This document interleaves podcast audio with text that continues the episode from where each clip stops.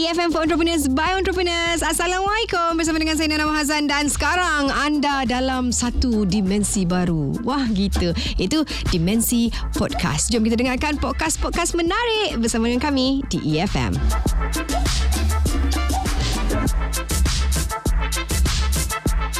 Dalam menjadi usahawan burger ni bukanlah semudah yang kita sangkakan. Okey, mereka ni juga sebenarnya perlu berdepan dengan kerenah pelanggan. Ha, itu antara cabaran diorang jugalah kan. Memberikan khidmat yang terbaik. Rasa burger ha, kenalah sedap, mungkin lain daripada yang lain dan harga yang bersesuaian. Okey, walaupun uh, menjadi peniaga burger ni kelakan satu bisnes yang kecil saja, tetapi uh, seperti usahawan yang lain, mereka perlu fokus, berdisiplin dan juga berilmu dalam menjalankan bisnes tersebut. Mestilah kalau kita kata uh, perniagaan tu memerlukan strategi, perniagaan tu memerlukan kita menjadi lebih inovatif, uh, bersaing dengan cara yang lebih hebat macam mana untuk kita menjadi terbaik daripada kompetitor ataupun uh, pencabar-pencabar dalam kalangan bisnes yang sama. Okey? Jom share. Dan seperti yang saya janjikan kita ada tetamu tapi bukan dalam studio di talian sekarang ni. Hello, Assalamualaikum Irwan Alif. Apa khabar? Waalaikumsalam. Hmm. Okey, Irwan merupakan pemilik untuk Irwan Burger Corner di Gua Musang, Kelate. Ha, Betul? ha betul. Okey, boleh tak Irwan ceritakan sikit macam mana boleh nak mulakan perniagaan burger ni uh, sejak tahun bila? Uh, kenapa memilih untuk berniaga burger? Saya saya start jual burger tahun 2016 Mhm. sebab saya nak jual burger ni saya minat minat Minat. minat minat minat niaga. Hmm. Tapi sebelum sebelum uh, buat bisnes burger ni, dok nego ke dia? Ada. Kerja Kijo. tak tak niaga kerja kerja orang ikut Oh. jual-jual jual makan ni kerja kedai makan. Ah, lepas tu kata Ah. aku nak kena nego sendiri, nak kena buka gerai sendirilah gitu. Ah gitu lah. Hmm, lepas tu terjadilah Irwan Burger Corner di Gua Musang. Okey, uh, masa memilih untuk jual burger kan sebab kalau kalau lah kata Irwan kata suka nego okay, ada macam-macam Hmm. benda kita boleh nego dok ni. Ha. Tapi kenapa pilih nak jual burger? Eh. Tak tahu sebab idea tu mainnya tiba-tiba rasa nak jaga. ah, yelah mungkin antara uh, perniagaan yang mudah mungkin masa tu yang rasanya senang ni kot. Mungkin modal juga yang diperlukan tidak besar. Betul? Ah betul betul. Ah, okey. Dan bila kita cakap pasal modal ni, uh, mungkin Iwan boleh kongsikan juga berapa agaknya masa nak buka bisnes dulu tu kan? Masa first, masa tahun 2016 tu, berapa agaknya modal yang telah pun dikeluarkan masa nak buka tu? Modal mula-mula buat tubik tu lim- 500 juga lah. RM500? Hmm. Oh, tu uh, yang kalau stall tu? Ha? Yang stall tu beli jugalah ataupun sewa ataupun macam mana? Orang gerai? Ah. Ah, gerai tu mula-mula saya sewa lah. Mhm. Ah, buat masa tahun ni baru saya bayar gerai tu. Oh, baru belilah. Ah, baru beli lah. So RM500 tu untuk beli uh, barang-barang nak masak tu lah. Ah, bagi-bagi nak masuk daging apa. Mhm, mhm. Yang hmm. yang kuali apa semua tu memang dah ada datang dengan store. Ah, ah, kualiti tu memang dah ada sekalinya tu lah. Hmm, hmm.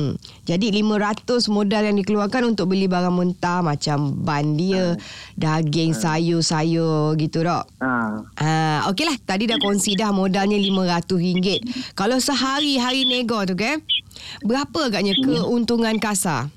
Sehari tu boleh lah. Keuntungan kasar tu dalam 200. Mhm. Uh, keuntungan kasar sehari lebih kurang dalam RM200. Bila kita dah tolak lah modal-modal harian tu, kalau nak beli barang-barang tu satu hari uh, banyak tak? Macam Irwan ada macam sesetengah peniaga burger, dia akan beli stok untuk seminggu kan? Uh, hmm. Kalau macam Irwan memang beli hari-hari ataupun 2-3 hari ke macam mana? Kalau bahan mentah tu, Mhm. Um, saya beli satu kotak untuk 2-3 hari lah. Hmm. Ah. Untuk 2-3 hari lah. Hmm. Ah. Kalau sayur-sayur sos tu saya beli hari-hari. Kena beli hari-hari. Yelah tak boleh simpan lama tak? Ah. Hmm. Okey dan masa masa lah masa tahun 2016 tu baru nak start berniaga tu macam mana boleh pilih lokasi?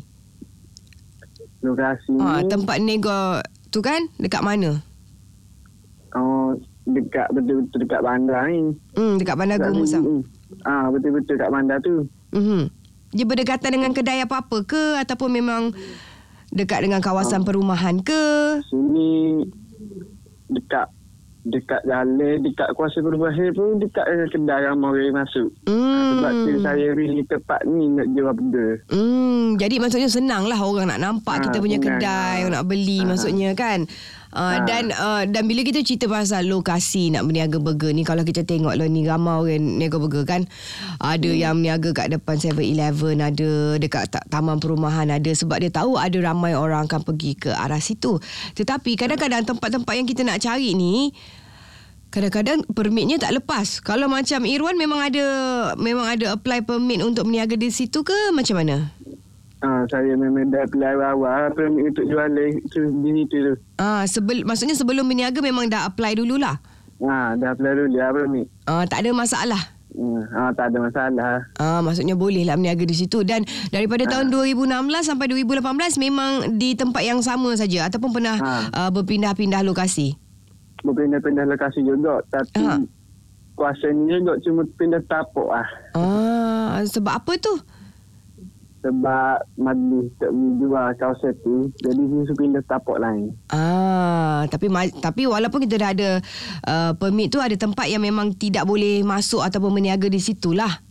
Ah, Ah, okey okey okey dan lepas ni mungkin Iwan boleh kongsikan juga antara strategi pemasaran. Adakah orang yang berniaga burger ni dia ada strategi pemasaran, marketing dia ada buat ke selepas ini di EFM for Entrepreneurs by Entrepreneurs. EFM for Entrepreneurs by Entrepreneurs masih lagi bersama dengan Irwan Alif merupakan usahawan burger kita daripada Gua Musang Kelantan yang dah pun 2 tahun berniaga di sana. Tapi uh, adakah berniaga burger ni um, Irwan rasa perlu ada marketing ke tak perlu?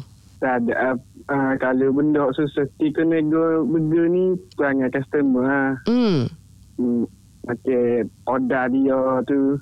Mhm. Tanya ramai-ramai adalah sorry dua perangai order pelik-pelik. Ha, jadi situ lah kesetik tu. Ah, perangai pelik-pelik kata oh tak nak ni, nak ni, nak garing, nak Ah, potong tengah, ah. nak mm, macam-macam Ya. lah ah, permintaan dia. Dan kita nak cepat nak siapkan barang ni, nak nak masak lagi ni. Tapi Ah. macam-macam jenis ah, perangai ah, customer. Ah, ah, Tapi itu tidaklah kata macam susah lah untuk dibuat. Masih lagi boleh tapi sedikit masalah lah sikit ya. Hmm. Ha, okey. Apa agaknya tarikan utama gerai Irwan dengan gerai-gerai burger yang kat lain? Dekat Gua Musang tu kalau Irwan tengok ada berapa ada berapa store burger? Banyak tak? Banyak. Banyak. Banyak. Baru saya ni banyak juga lah. Hmm. Hmm. Tempat kita ni ada tiga kadang-kadang empat tarikan kedai burger Irwan Corner ni. Mhm. Saya buat resipi tu sendiri. Mhm. Hmm. Sos tu saya guna dari lain-lain. Mhm. Kadang-kadang kedai saya ni kalau tengah raya saya rasa lapu untuk tarikan pelanggan. Hmm. Lampu ni ke lampu warna-warni ke? Lampu, ah, lampu warna-warni lah. Ah, sebab kita pun nego malam kan. Jadi orang nampak eh apa ni lampu-lampu ni ada pesta ke wah tiba. Jadi orang pun datang beli. Okey, um, nak tahu juga antara menu-menu yang ada di Gerai Irwan sendiri. Menu Hmm. saya jual banyak burger, burger. Saya burger daging dan burger ayam, burger kambing, Mhm. burger ikan. Oh ada. Ada Hmm. oblong. Oblong. Uh, saya kan dia buat hamlet cheese. Hmm, Hamlet cheese. Ah, roti hotdog Pattaya. Wow. Roti sosis Pattaya. Mhm. Uh, burger Pattaya pun ada. Burger Pattaya eh ni first time saya dengar ni. Burger Pattaya ni macam mana? Dia sebab Pattaya ni biasa saya pernah makan nasi goreng Pattaya je. Kalau burger Pattaya ni macam mana? Dia dia bungkus. Nah, bungkus burger. Mhm. Bungkus dalam telur tu. Macam nasi juga. Mhm. Ah. Tapi Dia burger kurang je nasi. Ah, Maaf, tapi burger dalam telur tu. Ah, tapi kalau telur dengan burger biasanya ataupun telur dengan daging tu panggil uh, burger special kan? Oh, tapi ni dia Ah. panggil burger Pattaya. Hmm. Wow. Burger Pattaya. Wah, bestnya. Okey, yang lain ada lagi? Ah, setakat tu tu je buat. Ah, tapi Ah. itu dah kira tarikan juga tu kan sebab kita Ah, tengok nama yang digunakan ah, dan jenis-jenis burger pun ada ada banyak. Ah, jadi pilihan banyak. untuk customer nak pergi tu hari ni tiba-tiba terasa nak makan burger ikan ada.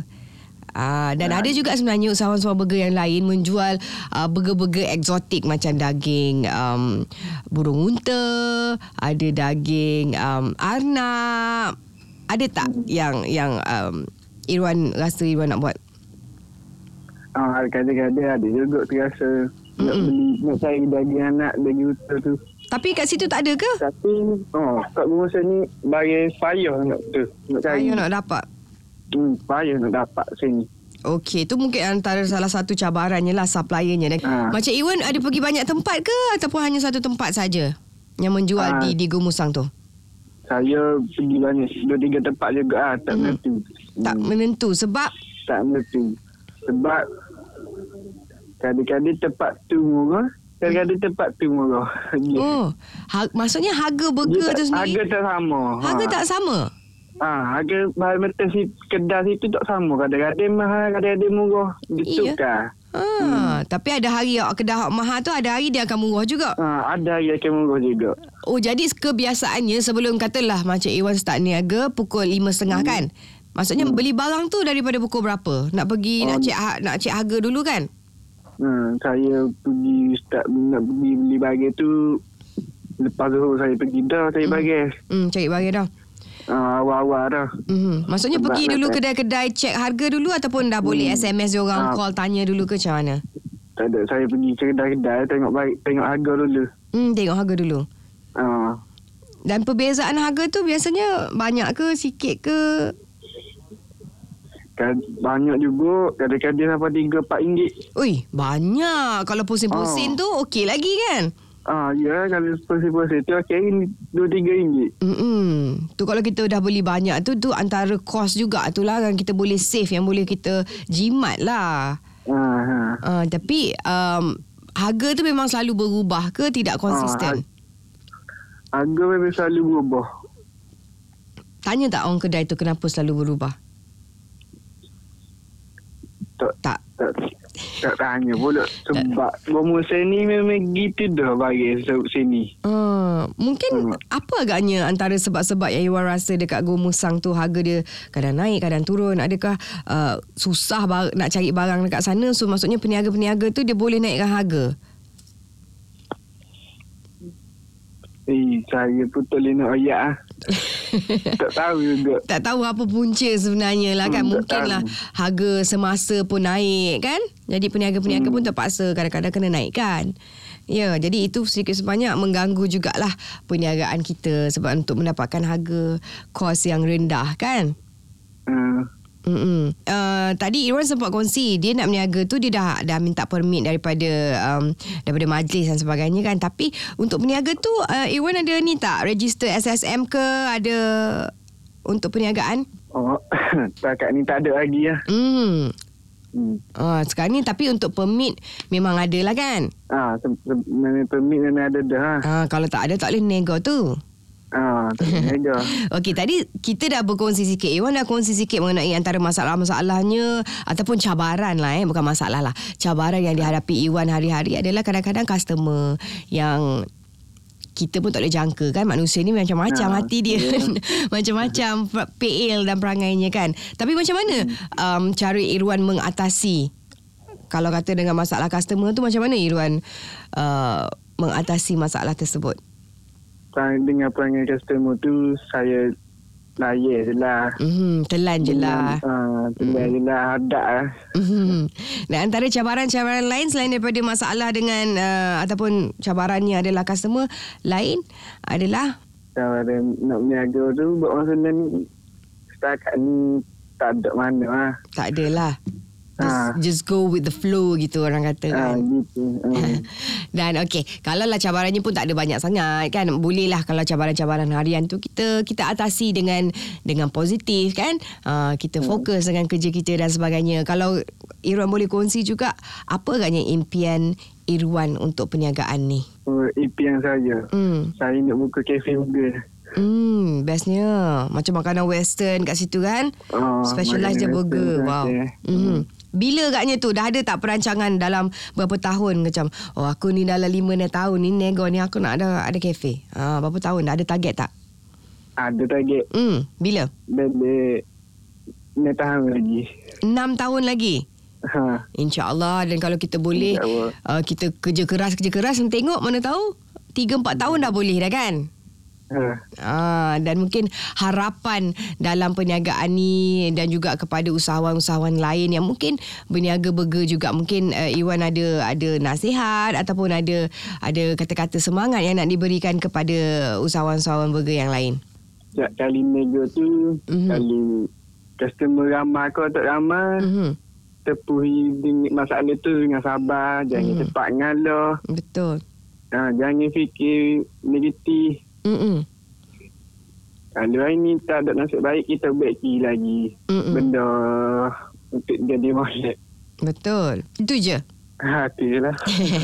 Alright, terima kasih Irwan kena sudi bersama dengan EFM. InsyaAllah kita doakan uh, i, apa tu Irwan uh, punya perniagaan bertambah-tambah maju. InsyaAllah uh, mendapatlah uh, mencapai targetnya untuk membuka kafe sendiri. Terima kasih. ha, sama-sama. Bye. Bye. Itu dia Abel kita dari Guru Musang Meniaga. Burger Sedikit sebanyak. Mungkin kita faham eh Kalau peniaga ni tak semuanya. Um, Dapat berkongsi Apa yang mereka rasa kan Macam Irwan ni Saya rasa seorang yang sangat Sangat uh, reserve Seorang yang sangat pemalu Mungkin Mungkin pertama kali Ditemu bual. Tapi saya dapat Saya dapat rasakan Yang beliau uh, Ada semangat uh, Untuk memperjuangkan Untuk mencari pendapatan Dalam bidang uh, Usahawan ini Itu dia antara yang menarik yang dapat kami sajikan untuk podcast kali ini. Pastikan anda terus scroll untuk dengarkan podcast-podcast yang lain. Tentunya menarik hanya di EFM for Entrepreneurs by Entrepreneurs.